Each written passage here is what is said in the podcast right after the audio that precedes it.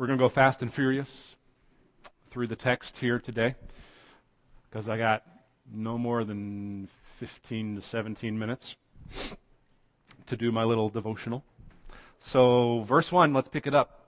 It says, Then I saw another sign. The I here is the Apostle John.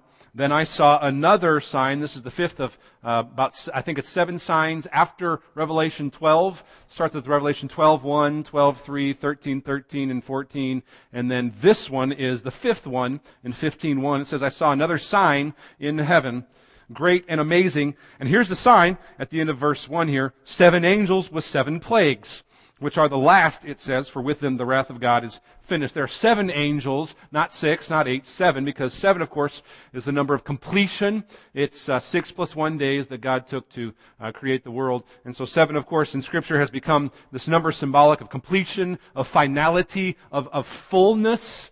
And that's the connotation, that's the, the connotation here. That's what the word last connotes. That it's last because it's finally and fully filled. That is, that the wrath of God is finished. It's done. It's, in a sense, it's, it's sevened. Now that's not in the text, but I'm saying that's the, the meaning of, of what that, that says there when it says it's finished. It's sevened. It's done. It's full. Now of course, what they've brought here, these seven angels have brought seven plagues. And so what's being brought here is a bad thing. Plagues are bad. I'll just maybe cover that again. Plagues are bad. And uh, so what they bring here is judgment in these bowls of wrath. And we saw that also in the seven seals. Those of you who are reading through Revelation each week will know quite readily that when I say seven seals and seven trumpets, and now we're at seven angels with seven plagues, you'll know that that's the same thing that's been going on in Revelation before. It's the same judgments, but we're going to get more detail here because it's the last, uh, the more final, the more detailed version of it next week. That's chapter 16 and following. This is actually, here in 15, an introduction to this last section in Revelation. Yes, I know it's been 40 weeks. Uh, it's been 31 weeks. We're, we're going to get our way to 40 here soon. Um, so the 15th chapter heightens sort of the mood for 16 and following. So, it's the last one because with them the wrath of God is finished. Verse 2 says, Then I saw what appeared to be a sea of glass mingled with fire. Look back at uh, Revelation 4, verse 6. Chapter 4, verse 6, it's where we first see this sea of glass concept. If you remember, the first series of visions that open up judgment happen because heaven is opened up, and what John sees there is the throne room where the Lamb and the four creatures and the 24 elders are all around the throne, and they're singing praises to God. And what we also see there is this sea of glass. Look at Revelation 4, verse 6 says, Before the throne there was, as it were, a sea of glass like crystal. It's transparent. You can look through it and see beyond it. And this sea of glass in the Old Testament and in Jewish sort of tradition of faith is the ceiling of this world from our vantage point, and it's the floor of heaven from heaven's vantage point. So the sea of glass is the top from us and the bottom from heaven in the Jewish conception of, of heaven and earth. So the sea of glass, it says, is mingled, it's sort of mixed with fire, and that fire connotes some judgment and purity. That when God brings judgment, it's pure. So keep reading. I saw what appeared to be a sea of glass mingled with fire, and also those who had conquered Remember, the word conqueror is used all throughout Revelation to talk about what it means to have relationship with Christ and to stand with Him in glory because of what He's done for us. To be a conqueror is to conquer through Christ. So even those who have been killed this side of heaven, even martyrs, even those who suffer, as we've looked at throughout Revelation, those are still conquerors. You may die this side of heaven and still be a conqueror in God's economy. So, it says, those who had conquered the beast and its image and the number of its name, that reminds us of what we talked about a couple weeks ago at the end of uh, chapter 13. They're the ones who stand beside the sea of glass with harps of God in their hands. That's a cool phrase there at the end of verse 2 that speaks of their new standing with God as conquerors. They're, they're beside the sea of glass. And so when God brings the judgment, they're there seeing and watching And what they do is very telling. What they do when God brings the judgment in the next verse here is very telling. Verse 3. They sing the song of Moses, the servant of God, and the song of the Lamb. It's not two songs. It says they sing the song of Moses and the song of the Lamb. And we know it's one song, not two, because this is what they sing. Great and amazing are, and notice the word you or your here. Great and amazing are your deeds. Right off the bat, we know this is not a song about like, how great it is to be saved by you, God. It's not that kind of a song. This is a song of like, God, everything you're doing as I stand on this sea of glass, you are worthy of doing and justified in doing as you bring wrath against sin. That's a different kind of song than just, Jesus, I love you because I feel good. This is a song of, God's gonna bring it, and yet I still praise Him. That's a different kind of song. It's a different kind of song. And I'll make some application to that uh, very point uh, at the end of uh, exegesis time here. So this is the song. Read along, verse 3 and uh, verses 3 and 4. Great and amazing are your deeds. That's the first time you are your. Great and amazing are your deeds, O Lord God the Almighty. Just and true are your ways, second time, O King of the nations. Who will not fear, O Lord, and glorify your name, third time for fourth time, you alone are holy. All nations will come and worship you, fifth, for your sixth righteous acts have been revealed. Any question what the emphasis of this song is? And then it says this. We'll finish up here with a couple little comments. After this, I looked. When it says after this, this is not a way of John saying, after this happens, then this is going to happen. Remember, we talked last week, and we've talked a few times about this concept of recapitulation, which is all throughout Revelation. If you've been reading through Revelation, you'll know that these themes are hit upon time and time again. And so you'll, you'll hear a theme here, and then there'll be some time that passes and something else happens. Then you'll come back and you'll think, wait, wait, wait, wait, this is exactly what I just heard. So when he says after this, what he means is, after I saw this vision, then I saw this vision. It's not necessarily chronologically as we think of it. So after this, verse 5, after this I looked, and the next vision he saw, the sanctuary of the tent of witness in heaven was opened.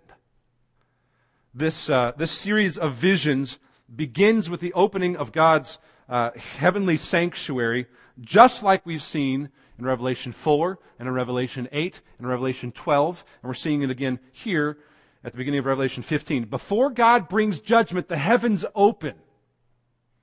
It's a picture of saying, before God brings judgment against evil and sin to stomp it out, you have to look at that picture of who God is to know that he who does it is just and justifier. That's a picture you have to have before you can reckon with the truth that God's going to bring bowls of wrath that are not going to be pretty. We talk a lot about that next week. So this is another series of visions that opens up with heaven, and it says in uh, verse 5, kind of a funny phrase, the sanctuary of the tent of witness in heaven was opened.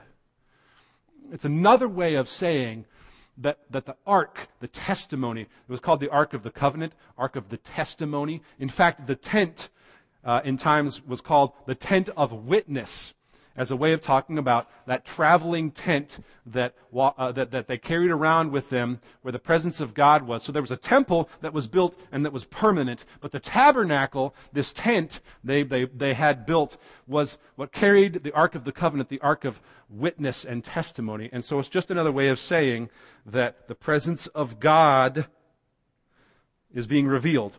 It was opened. And out of that sanctuary came the judgment the seven angels with the seven plagues. It says they're clothed in pure bright linen. Uh, it's a picture of purity. These are messengers that do something important here. We know that because they're shown as pure, and they're also in the next phrase shown as having golden sashes around their chests. We've seen that in chapter 1 with that vision of the Son of Man, the vision of Jesus in chapter 1, 9 through 20. Uh, golden sashes, I believe, is verse 13. It says this, verses 7 and 8. One of the four living creatures, we already saw the four living creatures in chapter 4. One of the four living creatures gave to the seven angels seven golden bowls. And I want you to look up something here. golden bowls full of the wrath of God. Look back at Revelation 5 and 6. Revelation 5 verse 8 and Revelation 6 verse 9. It'll help us understand a little bit what's going on here with these bowls that are full of wrath. Revelation 5 verse 8 and then 6 verse 9. I love hearing pages turn.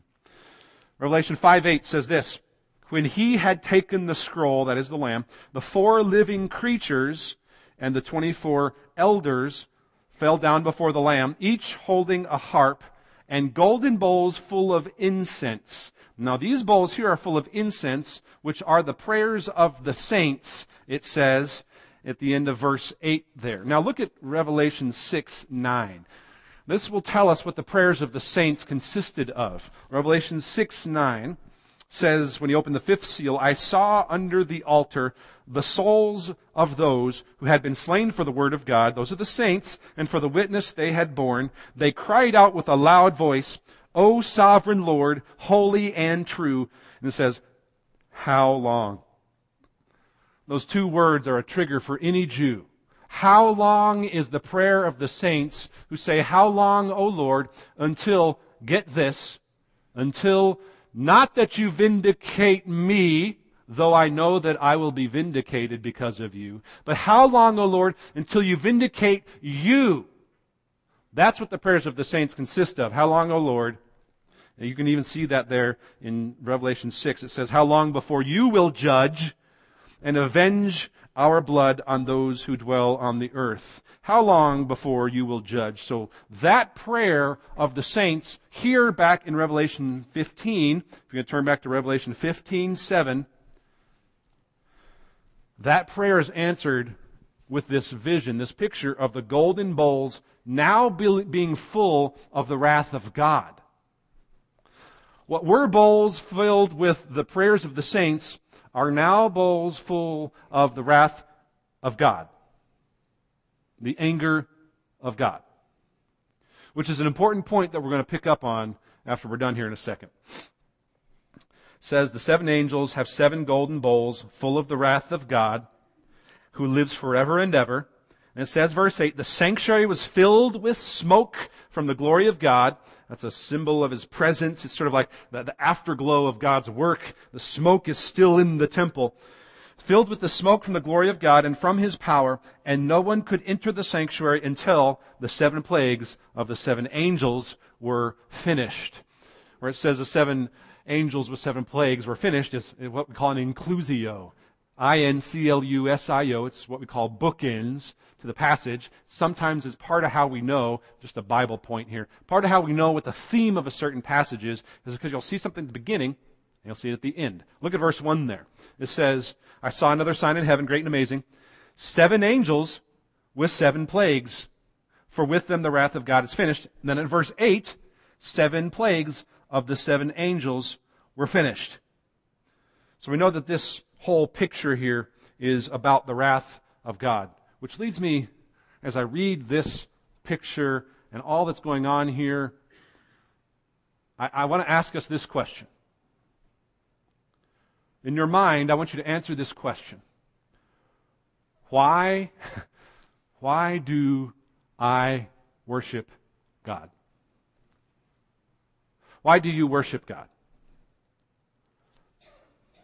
When you think of the reasons for why you worship God, the kinds of things that, that first and foremost, that, that very easily come to mind for us are things like number one, He's perfect.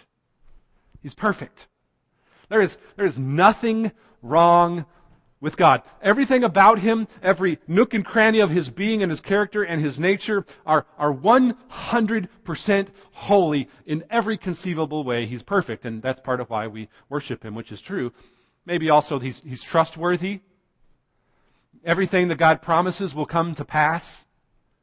I can rely on God to give me riches of relationship as He's promised. If I fall, He's there to pick me up. If I'm lost, He is always there to extend a gentle hand to guide me. He's trustworthy. How about He's loving? We worship Him because He's loving. Now, love, uh, love is a word that we've reinterpreted and redefined based on human centered principles of reciprocation. In other words, love is something that we've perverted into just a positive trait that makes us feel good. So, so I'm kind of narrowly defining it this way here. It's certainly one of the reasons we worship God, but a lot of times when we talk about we worship Him because He, He loves me. He's loving, meaning He loves me. He makes me feel good. He brings me comfort. He's kind. These are the kinds of words that we quickly think of as to why we worship God. but, and surprise, surprise, I'm setting you up to point out what's wrong with us. That's only half the story. While these reasons to worship God are certainly valid and they are important, they point out that we so easily fall into the trap of a, of a man centered, a, a human based wisdom that has a conception of God that is truly only half the story. There's a lot of scripture, of course, that speaks of this perfect, trustworthy, loving God who is gracious to us. But there is a lot of scripture that speaks to another part of God that we don't like to think or talk about because it challenges the teddy bear relationship with God that we like. Because it makes us feel good. We like a safe grandpa God. We want safe God. We make church about safe grandpa God. A God in whose lap we can cuddle up and enjoy popcorn and listen to cool stories. In fact, many stay in this little me-shaped box of stunted growth where being a Christian means doing things to make me feel good because, and this is key, we demand a relationship with God that is really about our definitions of Him more than anything else. Uh, let's be frank about this for a second here. In America, this silly definition of following God when and how I want is absolutely rampant. It's rampant and it's killing people. And I'm not speaking metaphorically about killing. Remember, we've been saying that all spiritual truth has literal consequences. It is killing people. The safe grandpa God is killing people, and some of us are idly watching as the beast that we talked about uses this me shaped box of churchianity to take people captive. So, yes, Scripture speaks of a perfect, trustworthy, and loving God who is gracious to us. But there's another word that describes God as the Bible teaches that completes the picture of who He is if, if we are to fully and biblically follow Him. And that word that describes Him is justice. God is just. He is right. He is true. He is the justifier. He is perfectly holy in character and nature so that when he judges, he is likewise perfect in his judgments. He is exact in his judgments. And because he cannot abide with sin, he cannot have a relationship with sin, he is, like we said last week, he is going to trample out the vintage where the grapes of wrath are stored, and he's already begun. God is going to stomp out sin. And that means that all who reject his gracious offer of atonement through Jesus will likewise be stomped out justifiably. Not how you and I judge. That's not how God works. We don't bring our conceptions of anger and wrath and judgment to the table and impose them on Scripture. It doesn't work that way. This is the kind of justice, this is the kind of justice that comes from the heart of God and not from our corrupt heart that makes us Lord and redefines him after our image. So, so God's justice isn't like our justice. We have defined justice in ways that bring revenge to others who have wronged us. Don't impose that on God. Because you and I bring to the table sin. That's not God's primary goal in justice. It's a byproduct. The byproduct is that we are likewise vindicated. But that's not God's primary goal. And it is wrong for us to impose that conception of justice on God. You see, His justice isn't primarily about us. Us receiving justice is a byproduct of His justice. His justice is about highlighting His character and His nature and His holiness and bringing Him glory and honor. It's about righting the most egregious wrong that history has ever known in that we and Satan rebelled against Him in sin. It's the worst thing that's ever happened in history. That will be the wrong that is righted when he brings judgment. So the question I want you to answer for yourself today is do you worship God for his justice? Can you stand like these saints beside the sea of glass and say, Just and true are you? Do you worship God for his justice? Or do you only worship a God of kindness and grace and mercy and love? Is your worship of God more actually about you and on your terms than it is about him?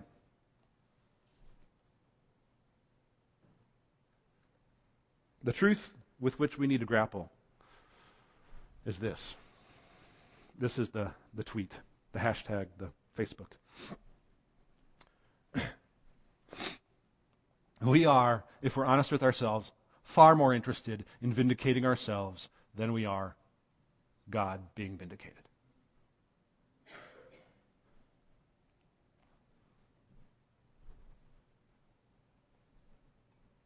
We are quite often more interested and engaged in vindicating ourselves than we are God being vindicated. And we orient our lives. We orient the way we talk, the way we spend our money. We orient our lives around our conceptions of Him that don't even meet our deepest need the way we approach our relationship with God is often on our terms so that we can coerce from Him what we think we need. Which means we come to our worship of Him with things in mind that we like about Him because they fit our expectations. The truth of Revelation and this passage is that God cannot and He will not be coerced nor manipulated. Because you and I don't get to set the terms of this relationship. God is perfectly good and holy, and He is going to return and He is going to vindicate Himself. And the only hope anyone will have of escaping His justifiable anger against sin is to sing this song. Great and amazing are your deeds. O Lord God the Almighty. Just and true are your ways, O King of the nations. Who will not fear, O Lord, and glorify your name? For you alone are holy. All nations will come and worship you, for your righteous acts have been revealed. Do you worship God? Because he's just. Let's pray together.